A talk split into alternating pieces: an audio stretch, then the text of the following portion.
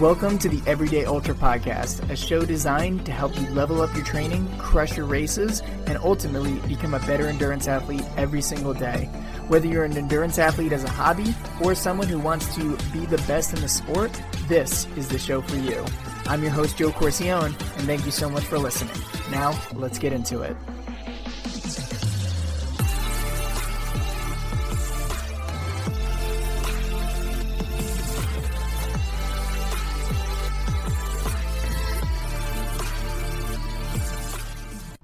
What's up, everybody? Welcome to another episode of the Everyday Ultra Podcast. I'm your host, Joe Corcione, and today we have an amazing episode for you. But before we dive in, I have to share something that's been an absolute game changer in the gear that I've been using when I was running that I think could be beneficial for you as you if you're looking for new running gear to apply in your training. Because one thing that I get frustrated with, and I'm sure you do too, is running gear that just doesn't last long, right? Whether it rips or tears or wears away, it sucks to have to keep buying new stuff. Plus, doing that isn't sustainable for the planet either, right? All that waste is a no bueno for sure. But I recently started trying this gear that lasts long, has a five year guarantee, is super comfortable, has extremely fun colors, because that's one of the most important things, right? Is looking good. But it also helps to support clean water programs around the world. And the gear is from Janji. You gotta check them out. They make high performance running apparel such as shorts, tanks, shirts, jackets, and more, all built to explore the world on the run. And not only do they have a five year guarantee where they'll replace any product that wears away, but their stuff is super comfortable, breathable, and easy to move in, especially in the summer months, which we're in right now, which gets super hot, and you need something that keeps you cool. Plus, 2% of their sales go towards nonprofits working on viable clean water solutions. So it's a way to give back and feel good about where your money is going. They have super bright colors and artwork designed by talented artists all across the world as well. So you'll stand out on the trail, right? And as I said before, man, you got to look good out there. My favorite product has been the Transit Tech Short and the Run All Day Tee. I really like the Transit shorts because they're lightweight, easy to move on my runs, especially when I'm climbing up hills or doing faster efforts. And because they don't have a liner, it doesn't chafe on me for the longer runs. And we all know how bad chafing is. So if you're looking for shorts that don't chafe, this is one that you need to check out. And I also like the run all day tee because it feels like you're barely wearing anything out there, which keeps you really cool on a really hot day. And it feels like you're not wearing anything that's holding you down. But it also gives you that easy, cool feel when you're using topical cooling strategies on those hotter runs. So it's perfect for any hot races that you may have coming up. I know I'm wearing it for Javelina 100 later this year, so I'm super excited for that. So, because it's been a game changer for me, I want it to be a game changer for you. So, I suggest you try out Janji Clothing. And if you're looking to test drive it, you can get 15% off your order by using code EverydayUltra15 at checkout when you go to janji.com. That's spelled out J A N J I.com, or you can hit the link in the show notes to go directly there. And if you're rocking Janji in your next adventure, let me know. And I hope you give them a shot. And remember, go to janji.com, J A N J I.com, and use the code EverydayUltra15 at checkout for 15% off your order. All right, everyone. Hope you like that, and let's get into the episode. So this episode is with Candice Burt, and she is the founder of Destination Trail. If you have heard of the Triple Crown of 200s, which is the Moab 240, Tahoe 200, and the Bigfoot 200, this is the company behind it, and Candice is the mastermind behind creating the entire operation. And what's super cool is uh, the lottery for the Tahoe 200 next year, 2024, is now open until July 1st. So you have a few days to jump in, register for that lottery, and it is such a beautiful race. I actually just got back from the Tahoe area and I ran across a little bit on the course. And let me tell you, if this is a 200 mile race you're looking to do, you are in for an absolute treat. You have to enter in the lottery in order to get entry into the race. So feel free to go to the link in the show notes or go to destinationtrail.com to sign up for that lottery. Again, you have to do it before July 1st. So be sure to do it uh, if it's before July 1st and you're listening to this. And this is a 200 mile race that you definitely will not forget. So go to destinationtrail.com or the link in the show notes sign up for that lottery and get in it. Now, let's talk with the lady herself behind Destination Trail, Candice Burt. Let's get into it. What's up, everybody? Welcome to another episode of the Everyday Ultra Podcast. I'm your host, Joe Corcione, and super excited to bring you this episode because we not only have someone who's been very, very well known in the ultra running community for being the founder and owner of Destination Trail, which is one of the pioneers in the 200 mile races. You probably heard of at least one of them, or if not all three in the Triple Crown, the Moab 240, Tahoe 200, and the Bigfoot 200 as well. But she had also just completed a world record for most ultras ran consecutively in a row. And she did 200 ultra marathons over the course of 200 days, back to back to back to back, times 198 from there. And so it's been so awesome because every day that she's been doing the challenge, she's been posting a little bit of a recap, an inspirational quote, a look into her life, some advice like throughout for people who are looking to do their own challenges. And even throughout the podcast, and and Candice, uh, people were telling me like while you were doing this challenge, they were like, you have to get her on the show. You have to get on the show. And I was like, I definitely want to, I know she's got a lot going on. So I'll wait to reach out until afterwards. So um, it's an honor to have on Candice Burt to the Everyday Ultra podcast world record holder for most consecutive ultras, founder and owner of Destination Trail, and just an all around awesome and inspiring person. Candice, thanks so much for coming on the podcast. I appreciate you. Yeah, thanks for having me on, Joe. Absolutely. And and the one thing I just want to ask, like right off the bat, is how are you feeling like coming off of you know this challenge right it's been like a few weeks you know uh, kind of getting back into life post the record and you're even still running. Like you did a marathon the day after on, on day 201, which is just so cool to see. But I, I'm sure the question on everybody's mind is, is how have you been feeling post challenge? I've been feeling really good. I think it's kind of a, a matter though of taking layers off, you know, because um, immediately after, uh, you're just still in such a routine. Um, having done that many ultras in a row, um, you just create these like patterns um so as as i came off of it i started like kind of peeling that onion you know and seeing like what was under the layers and realizing like some of the the pain and the tightness remained um and a lot would kind of come and go and i'm trying to figure out like how do i approach daily life because I I keep approaching it with the same mentality of the the world record which is just push through no matter what you know but I but I do have like some kind of issues that have remained um and I'm trying to keep a, a running streak going even post world record of like a minimum of 5 miles a day which to me is basically nothing compared to doing an ultra um but uh yeah it's kind of like how do i find that balance in in my life now that an ultra day seems normal Mm, yeah. And I remember like listening to another interview that you did, you talking about one of the kind of inspirations or kind of thought process behind going to this challenge was building in like a running routine of doing things like consistently every day it's so cool to see it, you know, explode into an ultra every day for 200 days. But do you see like that it's so much easier, not even just with running, but just with consistency and everything, kind of doing this challenge? Like, does your brain just like gravitate towards this is what we do now? Like, tell me, I guess, like that post mental like adaptations that you've gotten after that 200 challenge and how it applies to consistency in your life. Well, I think the mental side it definitely feels like the biggest like boost that I got from this because um, I I just got in this mindset of no matter what I was going to be able to do it. I trusted myself, I trusted my body, and I kind of had to get to that point though within the ultra streak because when I first started, I thought I, I don't know how far I can get, like might not even get two weeks. So I didn't want to put a goal on the final number early on.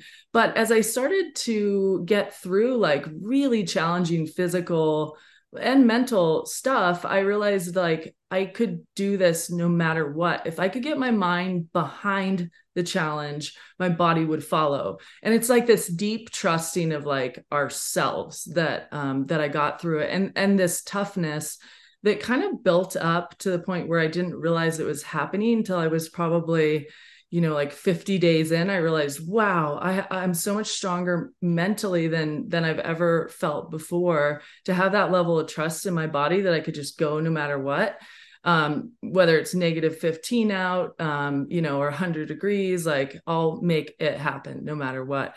So I think that mentality, you know, coming at it now, I have to be a little careful because I don't want to get injured. Um, but I also know that like I got through absolutely every bit of like weird pain you can imagine during the streak. So I'm like, where's the limit? I, I don't know. so I, I feel like I'm trying to take that mentality and fit it into like kind of a different reality which is normal everyday life. Um or maybe i just need to like continue with the reality that that i had created through that process. So right now is kind of a weird in between time. I still feel a little bit like i'm in this other world and I'm trying to enter back into this one that most people live in. So it was like there was this inside world and this outside during the streak. And I made it mostly about the inside world, the things I was dealing with. So I wasn't dealing with a lot of outside stuff going on because I had to do that to focus and to get the runs done every day. So it is weird. There's a kind of this emerging because you have to bring in like, you know your work and your family and your friends and just all this other outside stuff at some point needs to come back and be dealt with Yeah, and that's definitely something I wanted to to dive deeper on. And something that I also respect about you too is is you got this challenge done and it's it's not just you're a runner, you're also a mother, which I I think is the hardest job of all time, like for sure. So you're a mother and you're also a business owner, like two very demanding things that that require a lot out of you too. And so to have those things on top of the running challenge as well i think even just speaks more like magnitude to your mental strength to be able to follow through on this challenge. And definitely want to talk about that you know uh post uh you know assimilation back into those kind of things. But you know you said something that i thought was so intriguing you know following along your journey was that you almost had to show yourself that you can do it. And I think one of the most intriguing things about this challenge was that first month, um, as you kind of gone through it and kind of learned things about. So let's kind of start there and, and talk about that first month because i i think it's one of the most interesting things to hear when you talk about it and the things that popped up and and the things you had to navigate through because i think a lot of people think you would face the same things later on the road but i won't give too much away. So talk to us about maybe like the first few weeks first months and and what that was like for you as getting into the challenge it seems like uh, a lifetime ago but so you know revisiting that is a little bit easier right now because i have been um, consolidating all the evidence and stuff that i submit to guinness. And so i more recently like went through a lot of those pictures and videos um, and i was feeling traumatized you know looking at the videos and like seeing the photos because I had to kind of like push through so many different feelings and so much pain. You know, um, there were there were moments where I thought like I'm gonna need crutches to like finish this 50k and if i need crutches can i do that? And i was like i don't think so. I don't think that would be allowed. That's like outside aid. Um, plus how long would that take? So like i had a lot of pain early on and it and it started to happen like i think within the first two weeks here's part of the issue is I didn't train for this. I just thought, well, I'll try it, you know. But I'm I'm somebody who runs very regularly. You know, I don't have a training plan or anything, but I'll just be like, oh, I'm doing 6, 10, 12 miles today. So I came off of organizing the Triple Crown of 200s, which has me super busy, but I try to do things like I swept, you know, a uh 26 miles of the Moab course up in the mountains. So I had like stuff like that under my belt. But the last time I'd done a 50K was like August. Oh wow. and it was just it was just like I'd run part of the Bigfoot course to sweep that and I'd done like 32 or 33 miles. So it wasn't very fast. Um but like I just did not like think to train for this because I decided to do it about two weeks before I started. Um, and I and I kind of thought in my head that that it was going to be something that as I did a 50k a day, my body could eventually catch up um, and get fit while I was doing it. I got very lucky that I didn't get something super debilitating like a stress fracture. Um, I mean, I don't think I did get one, but then again, I had pain that lasted like months long. So, can stuff like that fix itself like while you're still running a 50k i don't know but i had i had some pretty serious pain. And i think if i had trained for it I, I, probably could have cut back on some of that. Um so yeah so the first month was extremely hard. I remember emerging from it. It was around like day 27 or 28 all of a sudden I was like the shin pain was getting better and i thought i'm going to be able to do this. I'm going to be able i had already um, surpassed the world record at that time. But for me, it was like if I didn't get to like at least 100 days, I wouldn't respect myself as, as like a record. Like I wanted to get a number that was respectable like within the ultra community. And to me in my head that was like at least 100 so i was like really worried that that i wouldn't get that far Wow. And that is like just so awesome to see, like right off the bat, too. Like you get the record, you're feeling this pain, but you're like, I still want to keep going to that oh, 100 yeah. mark, right? Like I feel like with ultra runners, the to your point, like 100 is there. And then you uh, living by your mantra, 200 is the new 100 after that, which is yeah. super cool to see. I also think like kind of on that vein, uh, the most interesting thing that I heard and also saw like you post on Instagram as well is a lot of people are asking you like how did you put through when you wanted to quit right? I think that's like the most common question that we get but your response is one of the most like uncommon ones but i think super powerful in that like you never wanted to stop was basically your mindset. Tell me about that because i i think that's such like a large factor to your success but tell me a bit about that mindset because it's so different but so powerful um based on any other thing i've heard you know doing these kind of challenges yeah, I mean, for me, like the the motivation was always there. Um, my dream would be to get to do a 50k every day, you know, without pain that I had. Of course, like we never want to be in in pain or immobility the whole time. So it was such a weird question to me because I was like, wait, quit? Like why would I have started this if I didn't enjoy that that process? Um, and and certainly there was suffering every day when there's a struggle between you know your body and your mind saying like oh you should rest you know like why are you running this far today? And and you really do want to be outside running though because like what better thing could i be doing anyway? I mean anything else i could think of probably wouldn't be as much fun. Seeing an office you know like going to the store like who wants to be doing all these other things so so i i just kept bringing myself back to like this is living the dream you know getting to go out and do this.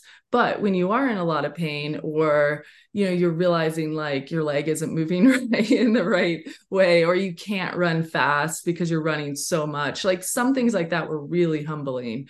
Um, you know, especially running in Boulder, Colorado, where you have all these amazing elite runners and you're just being like passed left and right out there. You, you want to yell after them, but I'm running a 50K, you know? My 50th in a row. yeah, you you have to humble yourself. I never did that, but I never yelled that, but I wanted to, you know, because you you really have to to bring it down, you know, to an easy pace each day. And some days that's you know uh, a nine minute mile but some days that's a 12 minute mile you know just it, it just depends and um yeah so it, that that part is is highly challenging. Yeah i can imagine like just like the and the different things that you go through from you know having to preserve your body almost to carry you know that thing. And even just after the first 30 days like dealing with like the shin pain and the foot pain and like all those things like right off the bat it almost like gives you that warning sign to be like, hey, you need to, you know, kind of be mindful of so things. I'm sure you probably get this question a lot, but I know it's one that I'd be remiss not to ask is like, how did you kind of take care of your body throughout to, you know, prevent something catastrophic happening? Was it just as simple as like what you're saying, kind of going slower, being more mindful, like were you getting more sleep? Like tell us like the the Candice Burt strategy to keeping your body intact to run 200 ultras in a row. Well, um, there there's this fight between wanting to get it done so you have more time to recover so you don't want to go slow you don't want to walk the whole thing um, i also saw it as a running challenge so mm. walking is it would be allowed but um, it, if you walked every day it would take so much time and you know that's totally doable for some people with their life but with a business and kids at home like i needed to balance that time versus um taking it easy and keeping the impact low. So I had kind of a, a, a jog run pace of somewhere between you know eight to to 12 minute miles that I tried to kind of just depending on the day. So I'd say that would normally fall within a five to seven hour time frame. Um, but you know, we would get one day we got like 10 or 12 inches of snow. So it's like when you're running through those conditions where it's really cold and you're having to change layers and um, it, you know you could you could add another hour or two um, or with the shin pain you know i had to slow it significantly. Um, but overall like i'm proud of the fact that i was able to run just about every day. Um, there were days like right after the hurt 100 where it was mostly walking um, and that kind of sucked. But you know that was that's how i dealt with that balance of like you know, when things were really hurting, I would have to slow it down. And so I was kind of feeling that out. Um, what level would create an easy run for me? But I certainly had days where I had appointments or the kids need to be picked up or we had plans. And I was like, hurrying, you know, like, or I had a flight to catch. Um, there were days where I was like, well, I just gotta like, you know, run hard. Um, or doing like the Hurt 100 race. Um, you know, that it's a race like it just starts out probably a little faster than than you want you know even though i'm starting out easier you know you're going with the flow and then things start to hurt. Um so yeah i think i think i found a good balance but generally it's pace you know you work on pace. And then um i had a lot of tools in my tool chest in in terms of um like kind of rehab.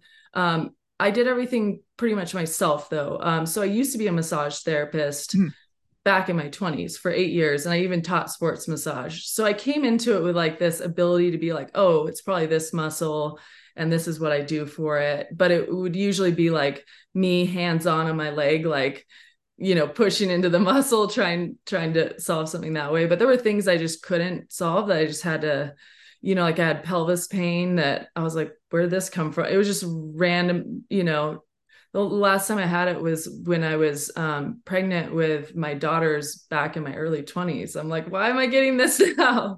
And it's so awful because it's like your core, you know, where it just like hurts. Um, and then that just suddenly that lasted from November through April. Whoa. So that, yeah, I dealt with that pain. It got worse. It got worse. Um, it's just sharp pain. And I thought, like, if anything was a stress fracture, that might have been, I don't know, but it it just like started to die down in April, and I was like, maybe it'll go away. And it's been gone since I felt a little in May, but I haven't felt it in June at all. So fingers crossed. oh my gosh. Did you just like trust that your body would heal itself? Or like was it more, I'm just gonna take it one day at a time? Like how because I I think like a lot of the inclination for the human brain to go to when it starts is like you need to stop right now or like it starts kind of going worst case scenario. How do you manage like the the mind from you know maybe either going into that you know stop mode even though we talked about you never wanted to stop but how do you almost compartmentalize that in a way that keeps you going forward and not you know have it deter you from the goal? Like is it a trust thing? Is it a one day at a time? Like tell me about that yeah, I mean that that's such a interesting um, area to explore because it comes, I believe, into fear, right? Um, mm. In any given moment, you can check in with yourself and be like, "Am I okay? You know, is this serious? Should I be stopping?" Um, and I had a lot of different things that were like that. It wasn't just the pelvis pain, but I remember I called my friend one day. This was probably in March, and I started to tell him I, I just I wanted to talk to somebody about the pain, and he knew I'd been having it for months. Um, and as I started to like bring it up to him, I suddenly just started sobbing, and I was like, I don't know if this is okay. I said to him, and I, and I was just, I just totally like let loose. He's like, um, I'm driving. Uh, I got a bunch of people in the car. Let me call you back. I was like, oh, okay. and so, and then I just I got off the phone with him, and I was just like, pull it together. But I was like surprised at how much emotion just suddenly came out. And I was like, I wonder if I was on speakerphone. and uh, and so I you know that was the crux of i believe of the pelvis pain. And i just told myself like well if i if i can't walk or i can't run or if it becomes even worse then i'll have to reassess. Um, and when i got frostbite in i believe it was the end of january early february i had to assess too. You feel the fear you know? You're like wow i could lose my toe. But it's like you're not you haven't lost your toe. Your toe isn't falling off. You know you're not um, you don't have a doctor standing over you going hey what are you doing with your life? Um, so what you do is you assess in that moment but you have to be able to take anxiety and dial it back right? Because mm. anxiety is this overthinking over processing of what's going on into the fear realm. And so i would just pull it back. Um, i don't even like to go to the doctor or the hospital or anything like that. So I would call a friend who might know something about frostbite and then I research it. And before I know it, I'm like, well, the black the toe may be black, but they don't amputate it until it starts to rot off your foot. So like that's not happening. I'm okay. So I just that's how I just dealt with those like more serious things. I would just assess it within that moment, do what I could to deal with it and nothing came to the point where I couldn't run, you know, or I couldn't um get like continue. And and I think something important to say though at this point is like if you're pushing yourself running where you're taking like anti-inflammatories and pain relievers and all this like that is very bad and you don't want to mm-hmm. be pushing you don't want to be taking drugs to continue what you're doing so my one rule is that i wasn't going to take anti-inflammatories and i wasn't going to take pain relievers and if i couldn't run without if if i couldn't run without those then it was time to stop. And so the first month I did take some like Aleve every like I remember I was taking like one during the run um and then I would take two during the run. And I started researching it and I was I realized that I wouldn't be able to necessarily adapt to what the things I was putting my body through if I was taking anti-inflammatories because my the inflammation response is important within this context otherwise your body won't adapt so if you start out and you're taking all these drugs, eventually you will break. So I that that's where the trust started. I said, okay, I'm not going to take them, and I just stopped in the first month. I was like, I'm not going to do it anymore. Um, and so that was kind of the step into, you know, you need to feel what's going on in your body. If you're cutting that feeling off and you're using drugs like that, it's it's not going to end well. Wow, that is fascinating. And it makes so much sense too, because, right, if you're blocking those pain receptors away or that, like, because a lot of times in training, right, we all know the thing that causes adaptation is that stimulus that you're giving in. It's like, you know, your muscles breaking down if you're lifting weights, it's all those things. And it's you, if you're preventing those signals, like through that pain medication, then you don't get the adaptation, which it sounds like just imp- implying there that I know the pelvis pain was definitely something that was lingering a while, but for the most part, it wasn't like a just constant downward of pain where it's like every day was worse, right? Like, is that correct? Like some days were better, right. some days are worse. Yeah, I mean, I, I I think that after the first month, things did start to like feel more natural, and I was mm-hmm. running. Um, like by the time I hit day 100, I was running about an average of an hour faster per day, a whole Whoa. hour a whole hour faster. Um, part of that was I was doing more pavement than I started, um, but I was just more fit. Like I had kind of, um, my body had come to like that perfect weight. You know, I lost a little too much weight and then I got a little bit back. Um, so I kind of found this perfect balance where my body was just feeling really healthy and good and fit. Um, but after day 100, I did start to notice like that the advantages started to plummet a little bit and then level off. so I think there is a point at which I mean this is what I did is is in no way a good training plan to like get fit. There's so many better ways to increase your your speed cuz um I lost a lot of speed during this um for endurance and um you know if somebody wanted to get really fit it would be a lot better. You can build a base without you know crushing your body at first. Um but yeah it, it, you know it was it was definitely a bit of a of a process you know of like um a lot of pain less pain but then the pain was just moving around like it was in my thigh and then it would be the back of the knee and then it was in my foot. It would just move around the right leg. It was really weird. And, and it became kind of this game oh where's it going to be today? You know? But i was able to like run you know just consistently every day. Um you know come i think february was my fastest average day you know runs. Um and then and then it just went down back to like it got slower in march and and april. But i also went to tucson and it was hotter and um there was there were more trails. So yeah there were reasons but there's diminishing returns at some point when you're doing that much mileage Yeah, and it's it sounds so interesting too because I think when someone hears this, like on first inclination, it's like every day's got to be harder than harder, or like to hear it's like, oh, it doesn't eventually end up getting better, but it's it's cool to see that it's kind of like this up and down and then plateau. It's it's not like a linear or even upward or downward all the way, which is super cool and interesting. And I know you mentioned like kind of getting fitter throughout, and I was remiss to not mention this in the beginning, but you mentioned it uh, is that you did the Hurt 100, you know, during the midst of this challenge, and this is a race that you're familiar with, you you've done before, like so.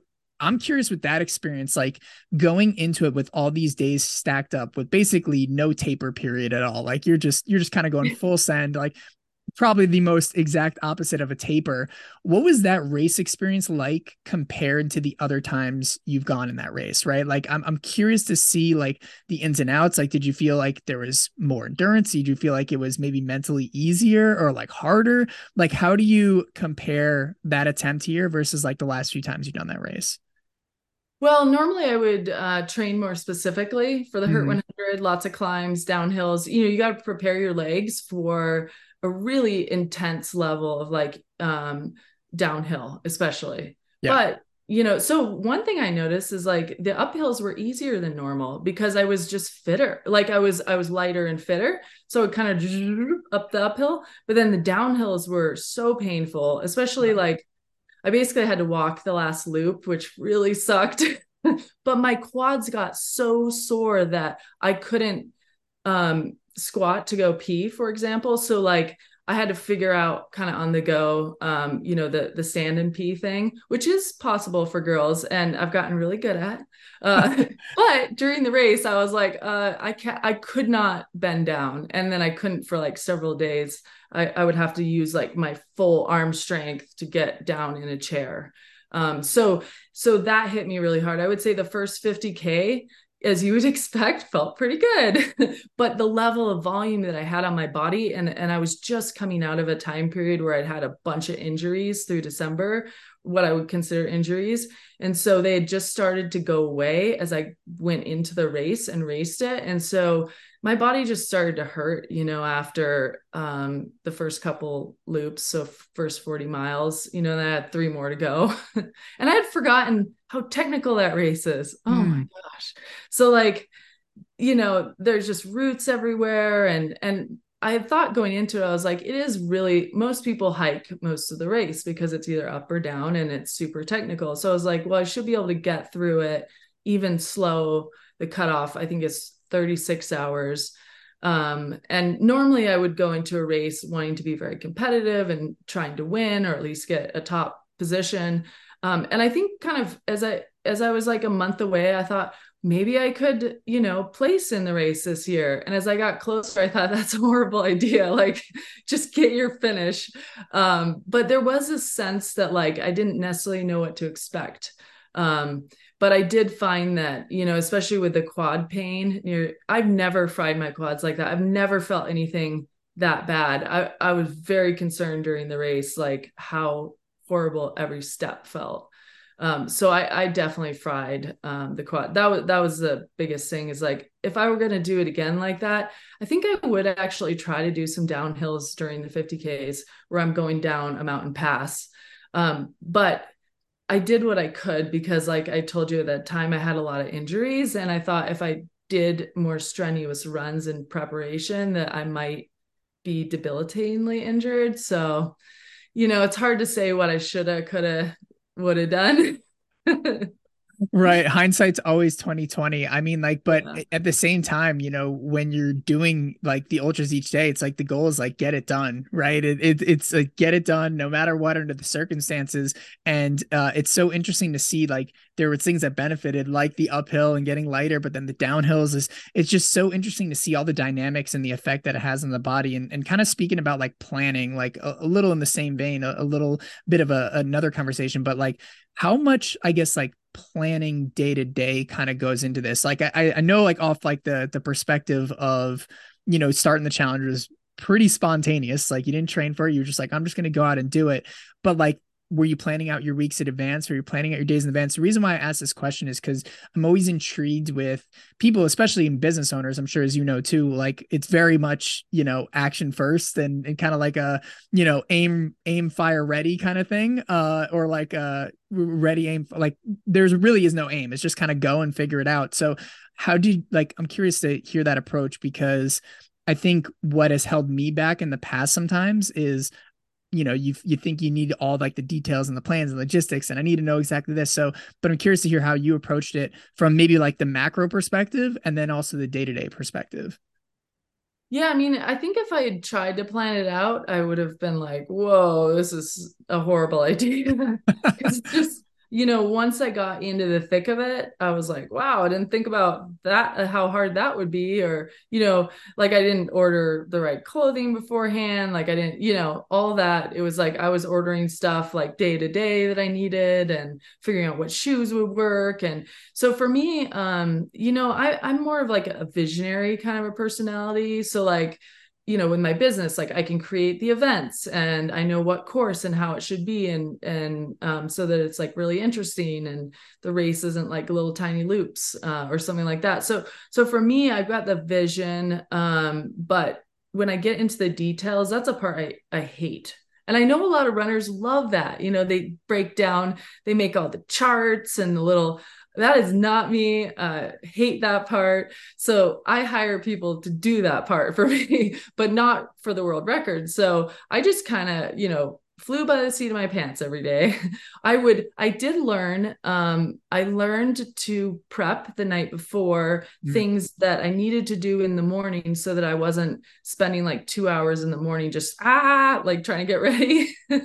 But that my usual way in the world is more like to to get to the morning and be like ah you know and be trying to throw everything together and running late. And um so i i tend to not be very good at those details but i would like set the coffee up. So i all i had to do is press the button in the morning and have my clothes laid out. Um but it, you know it's stressful. There's like so many things you have to do to like have everything ready. So my kitchen was like half like running stuff was like piled up here and there. It was all kind of like organized my idea of organization is like there's a drawer and in it is is let's say um running stuff uh that's like not folded and just but it, but it's like this certain it's shirts in this drawer um, but nothing's folded and it's just thrown in there. Like that's my idea of organization. You and me both.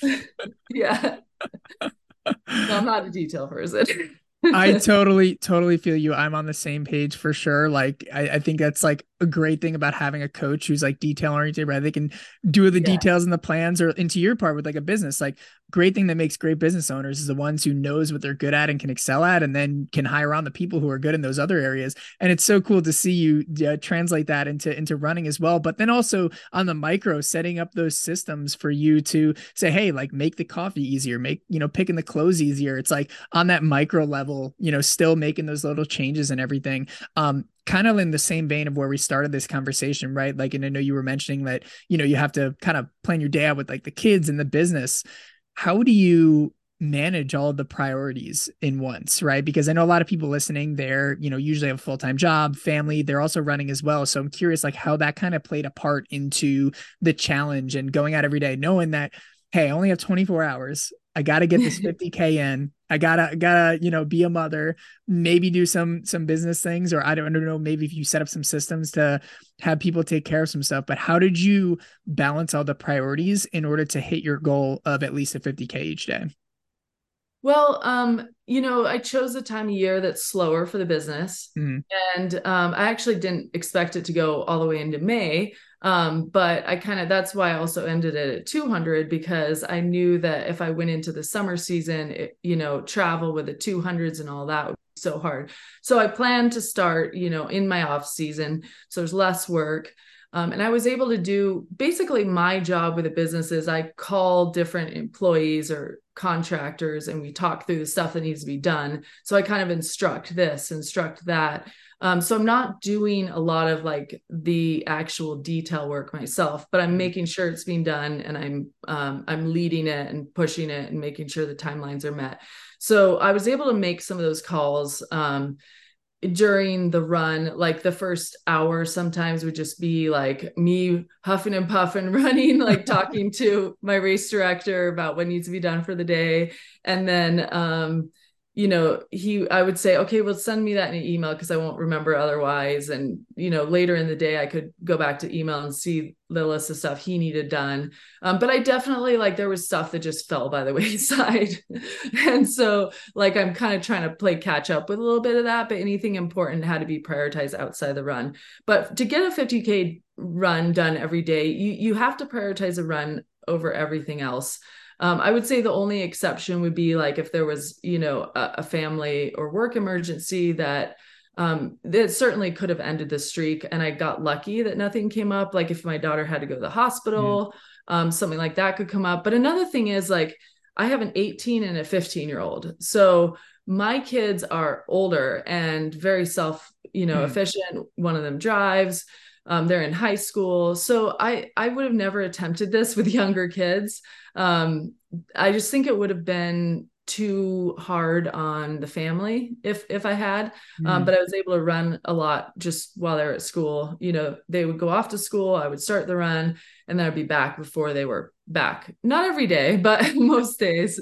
So yeah, you know, you just kind of figure it out. Like I just had to kind of figure out as I went.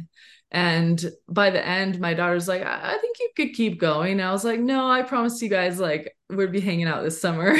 and that's not going to be possible if I'm still running a 50K a day. Plus, I just, I got to a point where I just got bored. I was like, okay, you know, I, I want to run up in the mountains or, you know, if you go, if you choose one day, well, I'm going to do this 50K up at 8,000 feet, like it could take you twice as long. So I, mm. I had to give up so much to run a 50K a day. The runs just weren't as much fun. They were boring after a while.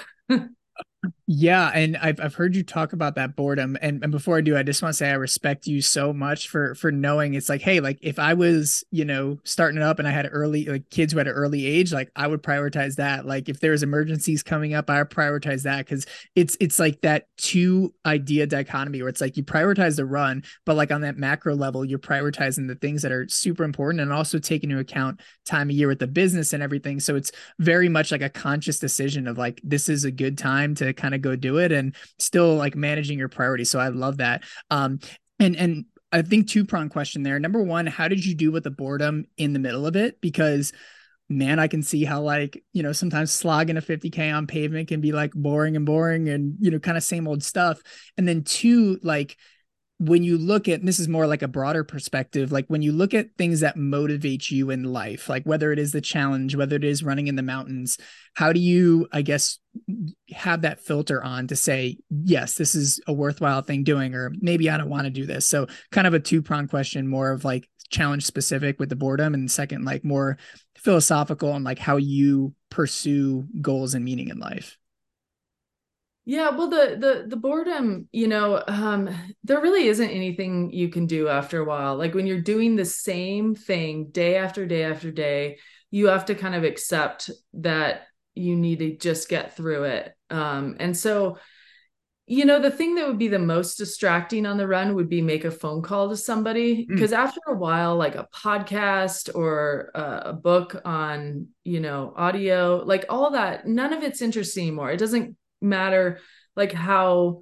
fascinating you think a podcast might be normally you just get so tired of everything. And so i went through a period of time where i was like i thought you know this is making me hate the world because I'm going out here and I'm just doing the same thing day after day and I hate it. And I was just like, oh, you know, you get so angry. Like, to be honest with you, like, there is this piece. I mean, I think a lot of times you think, oh, running, you know, flowers and butterflies and frolicking around. It's like, no, a lot of days are just getting through that hell you know because you've created this you what it becomes is when you have something that you have to do every day no matter what it's a jail cell so no matter how great you love running, if you continue that and you make yourself do a certain distance every day, you're probably going to hate it. And I and I recognize that and that that was also another reason for finishing at 200. I mean, I didn't um I wasn't able to avoid the hating of the run or the world.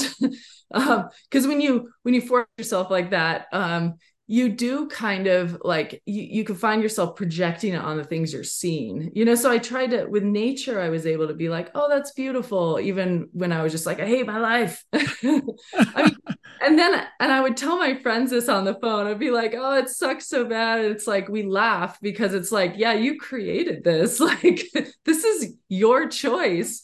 This is really funny."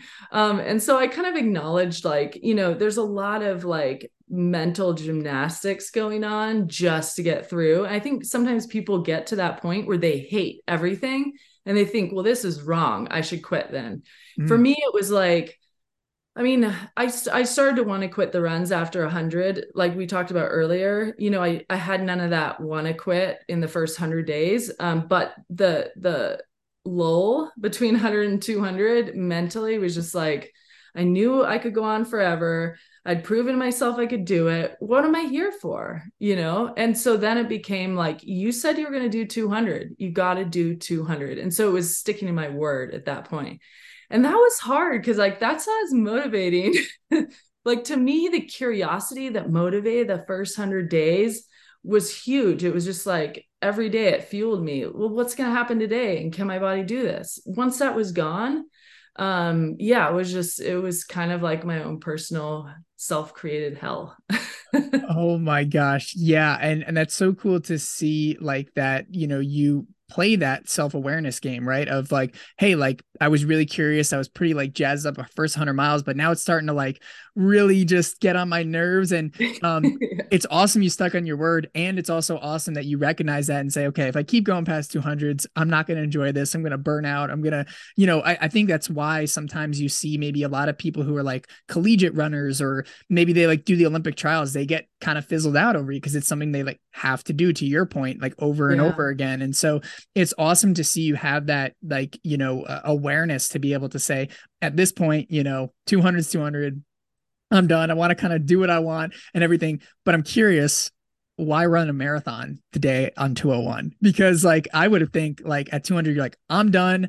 I'm like you know uh, well i know you personally like doesn't align with you but i think for the average person like myself and everyone it'd be like 201 i'm on that couch i'm not doing anything. So why run a marathon on day 201 my uh it comes from my background in uh, massage therapy actually i would say um because if you suddenly stop uh physically doing what you're doing every single day especially that number of miles you don't want to push your body into like what i'm going to call a healing crisis so mm-hmm. let's say that you've kind of held off your body has gone into this high rev healing mode so I've been healing at a much higher level. Things were healing faster, but there was also stuff that wasn't healing. Like I had my lips, um, I got like blisters on them early on in November, and the blisters remained until like April. Um, but I kept trying to treat them. So some things were healing really fast and some weren't. And my concern was like, if I just suddenly stop the runs altogether, is my body gonna like bloat up into this like healing like crisis, you know? And and I mm. think there's a real possibility of that when you're doing that many miles. Um, like I would get up in the morning and and barely be able to walk up my feet because my calves were so tight, and and that took a while to kind of build down. So my idea was to do a reverse taper which was to kind of bring the mileage down from 220 plus miles a week every week for six and a half months down to 168 miles per week, down to, I think it was 90 something, down to 80, down to 60, back up to 80. That's where I'm at now. Um, and now it's like, and so kind of within that range, once I dropped under 100, my body really started to loosen up. Um, but everything got so tight that I could feel it while I was running. Things were really tight. Um, you know, after the run, I would get up and kind of be like wobbling along. you know, but then once I would start the 50K run, it was like things would loosen up and I would kind of feel okay. So I just worried, you know, if you stop, what happens? So let's bring it down slowly. Um, plus, I wanted to uh, continue the run streak. And I think on on another note like so we're talking about the physical but there's a mental side too mm-hmm. you don't mm-hmm. want to push yourself into like some kind of weird depression um, because you just suddenly stop this thing that you were doing so it was it was a way to ease into a more normal daily routine that that was a more doable day to day um, and i just knew for my own self my my mental and physical health that i needed to reverse taper it. And that's a term that um, I made up. So like try Googling it, whatever, you're not going to find it. because the thing is, is like you don't have to reverse taper from anything except something like this. You know, maybe if you were mm-hmm. doing, yeah, another similar world record or like I would actually highly recommend it for people who are doing something like the AT, where they're maybe doing 20, 30 miles a day for 30, 60, 90 days. Um, but they would do it in a smaller way than this. Um, and it's a way to just ease yourself back into your daily life. So you're not just suddenly stopping something. Your body needs that slow like return to normality i think and and i haven't had any depression or anything like that so i think i think it really worked yeah and i love that you talked about that like post goal depression right because m- your body must be on like a high for even in the days that seem boredom but like internally it's probably on this high and i can just totally imagine just stopping like what it would do like to the mind right? I mean i remember my first like 100 mile race like i was like super stoked and then the day after i was like whoa like why am i so sad? And then i can imagine like when you're doing basically that you know uh, even 50k but still same same kind of goal approach of 200 days in a row what that mind can do, like being like, what do I do next? And then let alone the body. I love that reverse taper thing. Kind of hanging on the mindset piece because I know you kind of ended that question with that. I'm curious, like, what are some like big lessons from like a mentality perspective that you took away from this race that, you know, maybe didn't occur to you before? And I know you have a very accomplished career in ultra running. And obviously you you put on these 200 mile races where you probably just learn so much and just you have vast amount of experience too. So I know that you have tons of lessons from that. But any new lessons from like the mental side that came out of doing this 200 challenge that you're going to take on like throughout not just your running and racing but your overall life as you look to accomplish more challenges yeah i mean it's kind of hard to put into words because a lot of it is just something that i that i experience and experience gives you that um, strong mentality. So for me to like kind of try to put into words what that would be for somebody to learn from, I mean, I would say if anything, it would be something that they would have to experience on their own through doing a tough challenge. But I did, I did learn that mental toughness doesn't doesn't come out of just one or two experiences.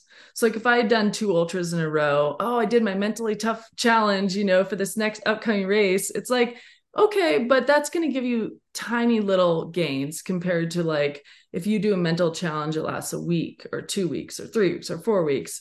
Um, and so I I think people could learn to build in something that's kind of daily. Like I remember um, having this this challenge when I was training for a race where what I would do is I would force myself no matter what to run the last half mile of a run. It was up this hill um, because a lot of times I would tell myself, oh, the run's done, walk the last half mile up this hill. And so I would kind of create th- things like that in my mind where every day it was like something that I stuck to and had to do.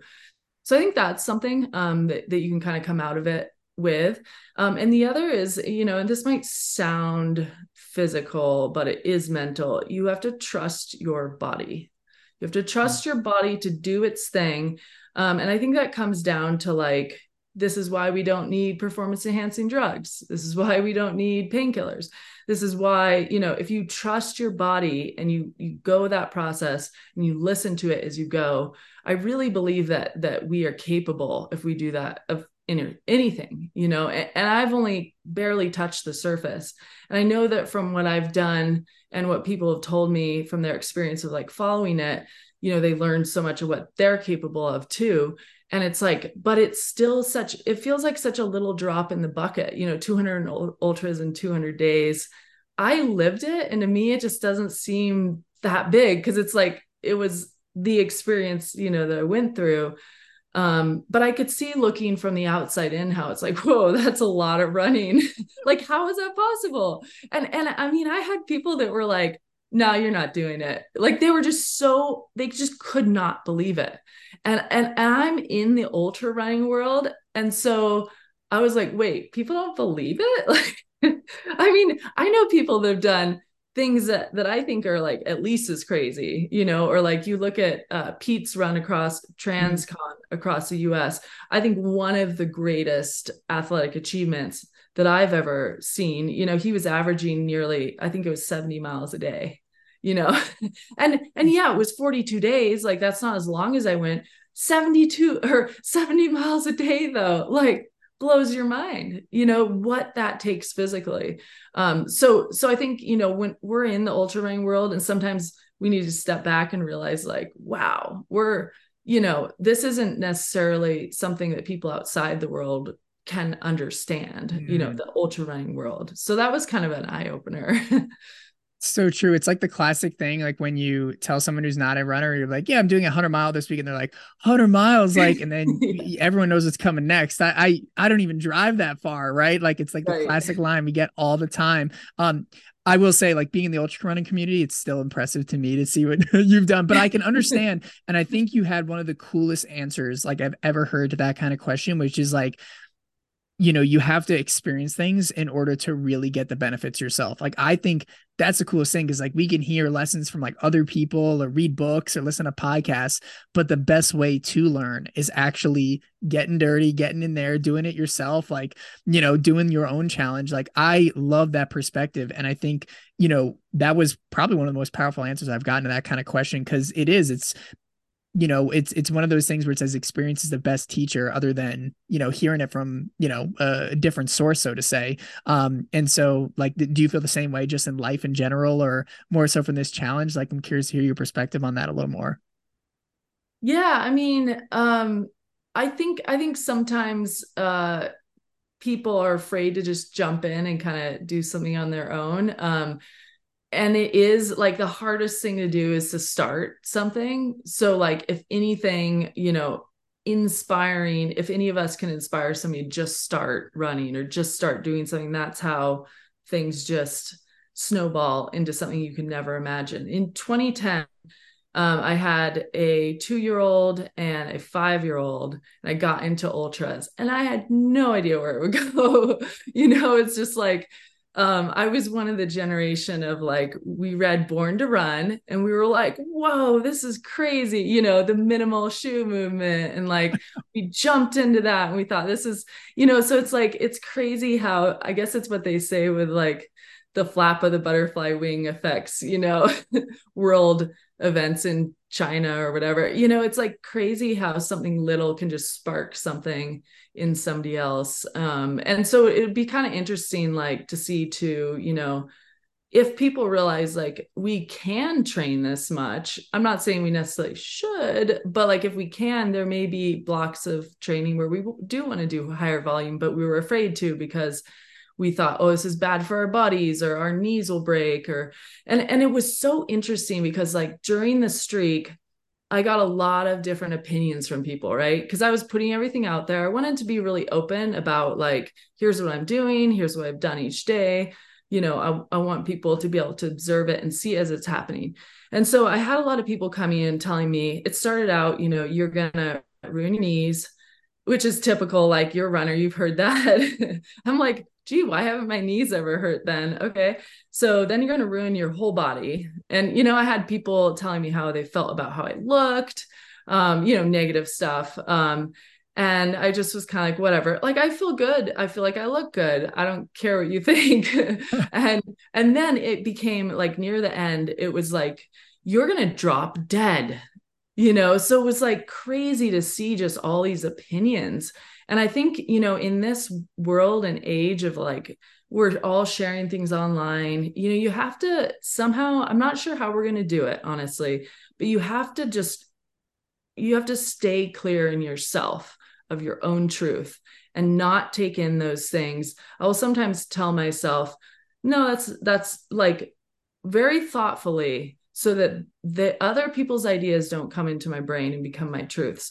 I'll say that's not my truth. I'll say that to myself after I see a belief I don't believe in or want to believe in, or that's, you know, that's not going to happen. And I make that very um, clear thing in my own head because sometimes we can take in other people's ideas of, of what can happen to us in our bodies. And um, I believe that we actually do embody, if we're not careful, different belief systems like that. So you know, I've never had knee pain. I don't want to have it. I don't think you need to have it as a runner. That's not a belief that I will agree to. Mm. Um, and, and so I, I think that there is some of that that we should really be careful, like of not taking in.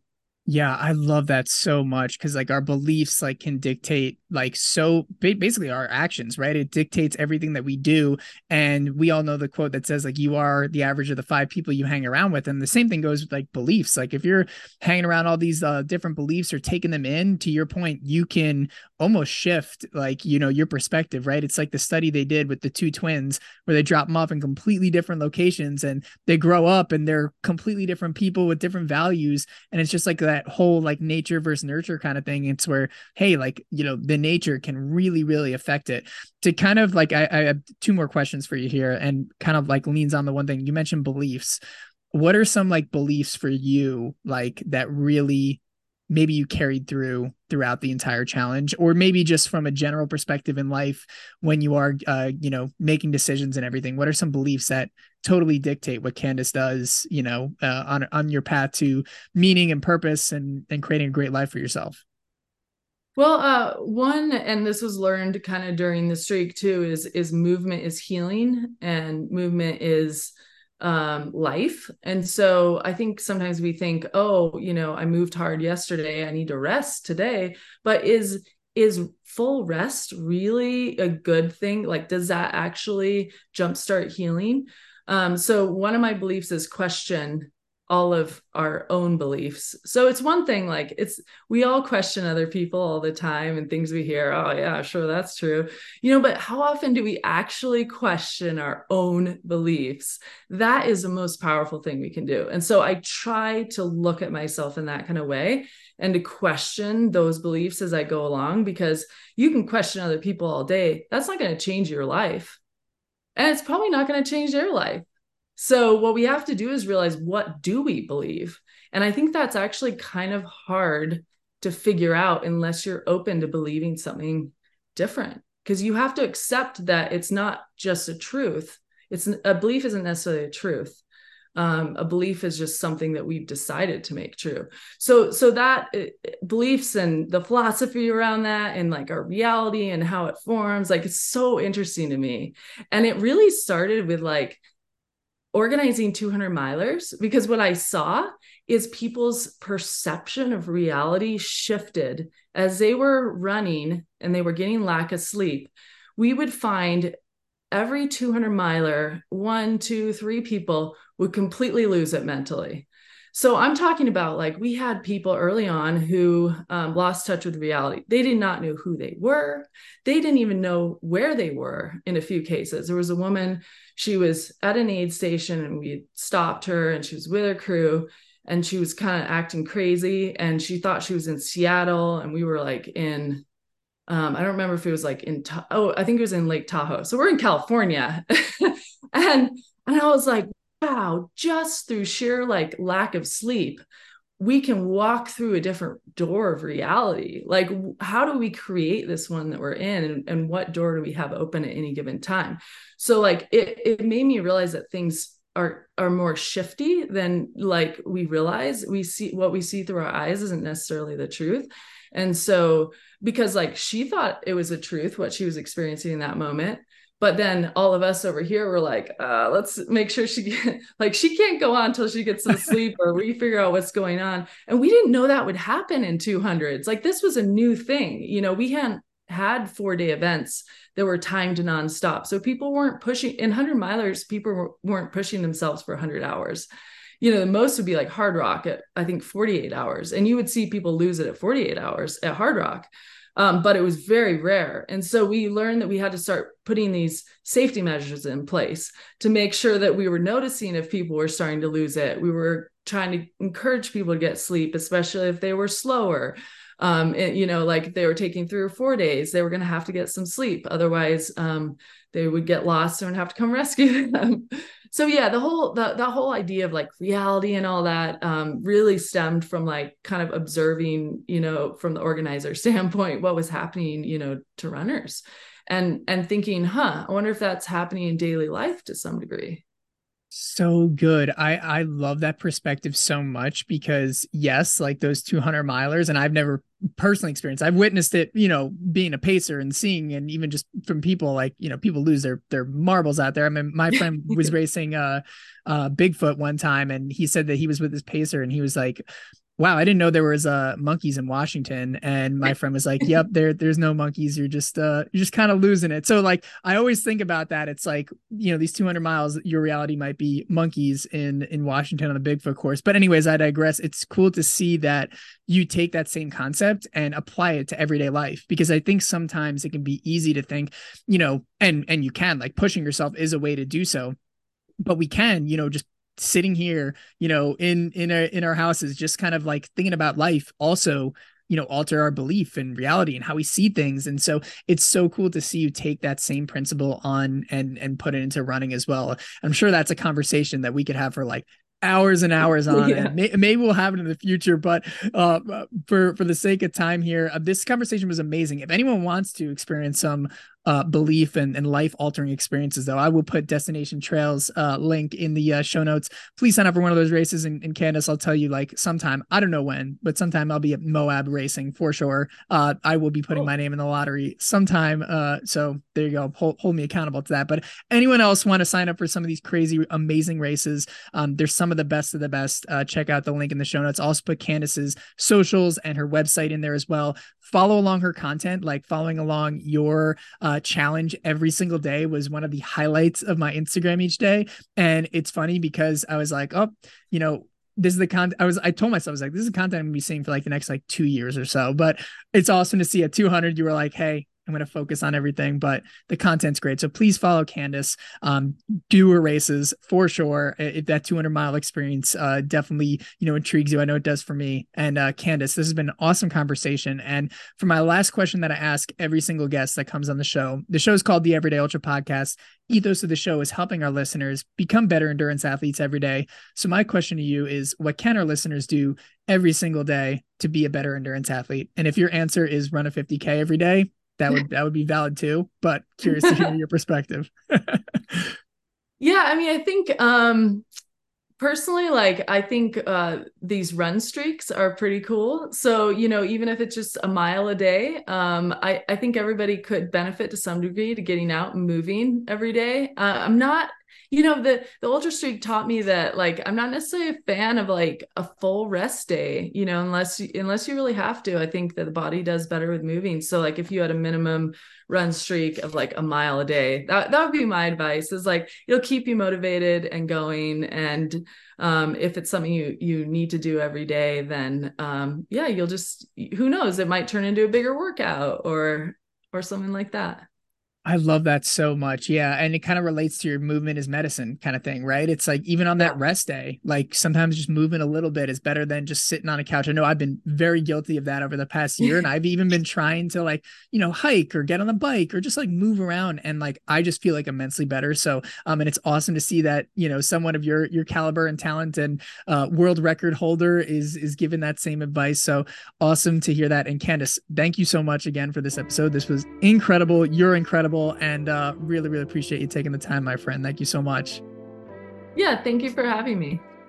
Thank you so much for listening to the Everyday Ultra podcast. I appreciate you taking the time to do so. And if you absolutely love the show and want to support us in any ways, there's a few ways that you can do so. The first way is writing us a review on the platform of your choice. Reviews really, really matter and they help us to spread the word a lot more. So if you have the time to do so, would love that as well. Number two, you can join our Patreon community. Patreon helps us to support the show and helps us to grow and invest into new developments and growth. And on top of that, just for about $5 a month, you can get access to monthly calls with me where you can ask me anything on a monthly basis, connect with other members in the Everyday Ultra community, and ultimately get early access episodes without ads as well, which is super, super cool, all for about $5 a month. So that's a great way to support us. And then number three is taking care of our sponsors on here. So as you heard in the beginning of the podcast, uh, we had some sponsors in here and if you want to invest into their product and uh, go try them out, they're all products that I've tried either in my training and I live by. I don't take any sponsorships from anybody. I don't incorporate in my training. So uh, feel free to take advantage of their product and tell them that Joe sent you from Everyday Ultra. Those are three ways to support the podcast, but no matter which way that you choose, or if you don't choose a way at all, just know that I really appreciate you for listening in. I know there's tons of podcasts out there, and the fact that you're listening to us, that really, really means a lot. All right, everyone, thank you so much for listening. And remember, become a better endurance athlete every day. And we'll see you real soon. Take care.